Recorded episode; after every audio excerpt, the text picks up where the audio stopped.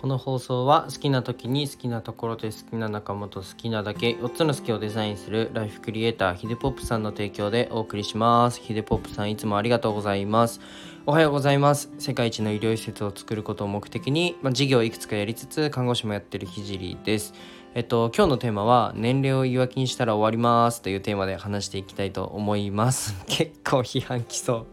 批判来そうなんですけど今日はあの自分の話ではなくてすいません。あの僕の大好きな画家の一人なんですけどアンリ・ルソー。聞いたことある方結構いると思うんですよね。アンリ・ルソーという画家から学んだことを話したいと思います。結構ねまあアンリさんアンリさんとか言って友達っすかね？アンリさんって呼ばせてください。はい。もうこの世にはいない方なんですけど。アンリさんのまあ絵とか、まあ、本とか結構読んで僕が学んだことですね。を共有したいと思います。で本題に入る前に一つお知らせをさせてください。現在ね SN えー、音声 SNS のマーケティング事業をやらせていただいてます。まあ、スタイフってどうやって伸ばすの？とか、えっと、SNS でどうやってマネタイズすんの？っていう疑問がある方はね、ぜひご連絡ください。全力でサポートします。ではではね、本題に入っていこうと思います。まあ、たまにはね、こうやってなんか自分が読んだ本だったり、まあ、見た作品から学んだことの共有も面白そうだなと思ったので、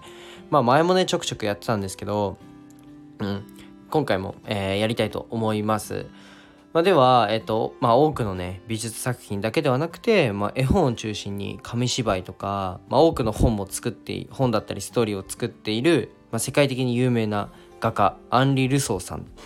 てまずどんな人っていう話をしますね。僕大好きなんですけど、まあ、アンリ・ルソーさんは、まあ、絵が描くのが好きで、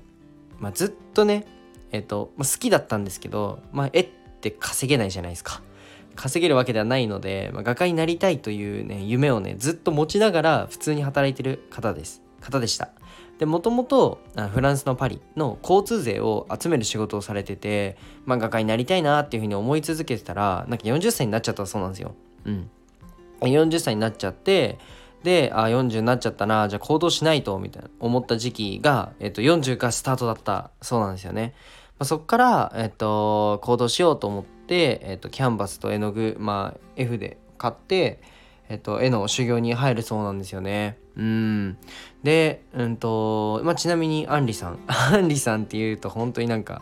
あれですね、知り合いですね。うん。アンリさんは、えっと、動物の絵とか、まあ、自然の絵を描くのが好きで、好きな方で、まあ、かなりね、独特な世界観の絵を描きます。まあ、ググってみてください。アンリ・ルソー、絵、みたいな感じで。で、そんなこんなで、まあ、修行するんですけど、まあ、なんせ金ないんですよ。お金がないと。生き物描くにはね、体の解剖生理学、解剖学を学ばないといけないし、まあそれなりにお金かかってきますよね。まあましてや、あの、人に教えてもらうとなると、めちゃくちゃ金かかりますよね。うん。で、そんな中、まあ、アンリさんは、まあ、絵はがき。絵はがきだったら安いじゃないですか。絵はがきだったり、えっと、雑誌のカタカタログ？にある写真だったり、まあ、イラストを見て生き物の生態だったり体の仕組みを勉強するんですよね。もうねこの時点でめっちゃすごいっすよね。めちゃめちゃすごい。こうお金がないなりにどうやって戦っていくかっていうのをね考えてらっしゃってすごいなっていうふうに思って。うん。あとは、まあ、美術館に足を運んでえっと運んでもまあ絵を買えないのでその場でねひたすら観察をしてたそうです。でまあそんなこんなで勉強していく中、まあ、ある日ね大きな展覧展覧会が近くであることを知って、自分からね出させてくださいっていうふうにとつって、まあ、キャンバスをね手押し車に乗っけて、まあ、せっせこね行くわけですよ。うんまあ、ここら辺の行動力もね、あのー、勉強しないとなっていうふうに思うポイントなんですけどまあそんなこんなで初めて、まあ、展覧会に絵を出してまあ、周りのねほんと周りはまあ美大とかにはで美大当時あったのかななんかその絵の勉強してた方たちがいるわけで専門的にあの周りのクオリティにはボコボコにされるしまあ美術の評論家、うん、当時多かったそうなんですけど美術評論家さんたちがもう批判批評をしまくってもうねすっごいバカにされたそうなんですよ。まあ、この時が41歳ですねアンリさんが。で、えっと、大きな展覧会ですので、まあ、その批判だったり批評、まあ、バリゾン黄金が新聞に上がったらしいんですよ。これもすごいなと思うんですけど。えっと新聞記事に載っちゃったらしいんですよね。自分のなんか批判がなんかこの絵クソだみたいな。なんだこれ下手くそみたいなのが本当に載ってたらしいんですよね。でえっとこっからが面白くてその新聞記事自分の悪口を切り抜いてスケッチブックに貼ってたそうです。めちゃめちゃド M めちゃくちゃド M 自分だったらどうですかね？お金のない中時間をかけて頑張った作品がうんとバカにされて批判されて記事になっちゃいました。でもみんなが読んでる、えー、まあ当時は新聞今だったら SNS に乗っかっちゃいます。もうそれをスクショして自分のスマホのが待ち受けにしちゃうみたいな感じですね。イメージとしては。現代のイメージとしては。もうねメンタルやられますよね。おかしいですよね。まあそれでも曲げないでまあなんだろうね。それを商売道具に貼っちゃうなんてもう僕その本読んでてまあ絵本なんですけど絵本読んでてもうニヤニヤしちゃいましたね。もうすごいなと思って。でなんか同期というかあのー、周りではあのエッフェル塔を建てますみたいな感じですごいね成功されてる人が身近にいたりまあ、当時エッフェル塔なかったそうなんで エッフェル塔を建てる時期だったらしいんですけどエッフェル塔を建てたりね、まあ、成功する方が多い中で自分は何もできてないと思いながら努力し続けたそうなんですよ。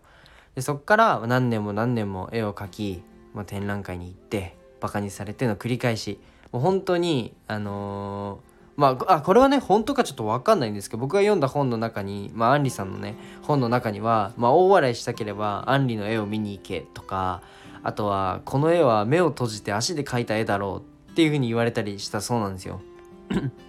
まあひどいっすよね。うん。でも言われ続けてなんかなんか数年で慣れちゃったそうなんですけど。でも数年で慣れたって書いてあったんですけど僕一発目であの自分のスケッチブックに貼ってる時点でもうなんかなんか慣れてるというかそこまでなんか批判批評ねあのなんだろうな、まあ、自分のねエネルギーにしてたのは元からなんじゃねえかなとか思ってたんですけど、まあ、すごいですよね。うん。で慣れちゃったそうなんですよ。まあそれもまたすごいなと思いながら読んでてあとは、うんとまあ、絵を描くね意気込みもすごくて仕事を継続してはやってくわけですけどお金がないから、まあ、生活もあるわけでで稼いだお金、まあ、生活費以外はもう全て画材に使ってたそうです例えばなんか風景画とか人物画を描くための墨とかを買ってたそうですもう自己投資の鬼ですよね。ここら辺も学びになりますね。まあ、そして、まあ、61の時に、まあね、あの、61ですよ。61の時に、あのピカソに認められるんですよね。展覧会に出展してる画家が集まるパーティーに参加した時に、ピカソだったり、うん、ドロネ、シャリ、アポリネール、とか。まあ今でもねググれば出てくるようなググれば秒で出てくるような作品が出てくるような有名な画家さんたちに評価されるんですよ、まあ、その代表格ピカソですね。すごくないですか？61で夢つかむんですよね。うん、でそこから、えっと、大きなね、えー、評価を得たために、まあ、100年以上経った今でもこうやってね僕実際に手に取ってあすごいなこの絵っていうふうに思うので100年以上経った今でもこうやってね、まあ、今を生きる人たちに作品が届くんですよね。本当にすごくないですか？僕もう読んでて鳥肌立ってもう泣いちゃってうわーすごいって思いながらもうね学ぶことが多すぎるんですよねまあいくつも学ぶことあるんですけど例えばまあ批判されてもね自分の軸がぶれないとことか、まあ、お金がない中でどうやって戦っていくかっていうまあ考え方だったりあとは自分のその作品を展覧会に出したいというね思いから自分から言っちゃうよみたいなそういう勇気とか、本当にアンリ・ルソーから学ぶことが多すぎます。その中でもやっぱり一番の学びはもう年齢なんて関係ねえってところですね。えっと40歳から挑戦をスタートして61で夢をつかむ。もう本当にすごいですよね。うん。まあ年齢なんてただの言い訳で、まあ、そんなことどうでもよくて自分のやりたいことを突き詰める。かっこよすぎます。もうめちゃめちゃかっこいい。もうごめんねこんなに熱く語っちゃって。でも大好きなんですよ。アンリ・ルソー。僕画家で一番好きなんで。でも、まあ、本当に素晴らしい方なんですよ。本当にね。うん。であのー、あとアンリ・ルソーの好きなところ。これはちょっと学びというか僕の好きなとこですね。を一つちょっと共有させてほしいんですけど。アンリ・ルソーの本の冒頭で母親の名前と父親の名前入れてるんですよね。もうそれがもう自分には刺さりましたね。とまあちょっと関係ない話なんですけどまあ年齢とか関係ないんで頑張りましょうという話が今日のえー、まあミソとなるお話でした。はい。最後までよんあの聞いてくれてありがとうございました。ぜひね、あの、アンリ・ルソーをググって、まあ、絵とか見ててください。結構独特ではね、あの、まあ、正直好き嫌い分かれる絵だと思うんですけど、まあ、こういった背景、ストーリーとかをね、聞くとね、かなり多くの人に刺さると思うので、などの本がおすすめかな？なんか絵本で、あのタイトルでちょっと今からメモってほしいんですけど一人で学んで画家の道を追いかけたアンリ・ルソーっていう絵本が個人的に一番おすすめです。あの絵本で読みやすくて、あ、本当にね、あ、それこそ小学生の読書感想文とかで絵本、この絵本マジでおすすめしてほしいです。あの、お母さんたちがいたらぜひね、買ってみてください。えー、今日はね、アンリ・ルソーから学ぶというテーマで話していきました。じゃあ、最後まで聞いてくれてありがとうございました。バイバーイ。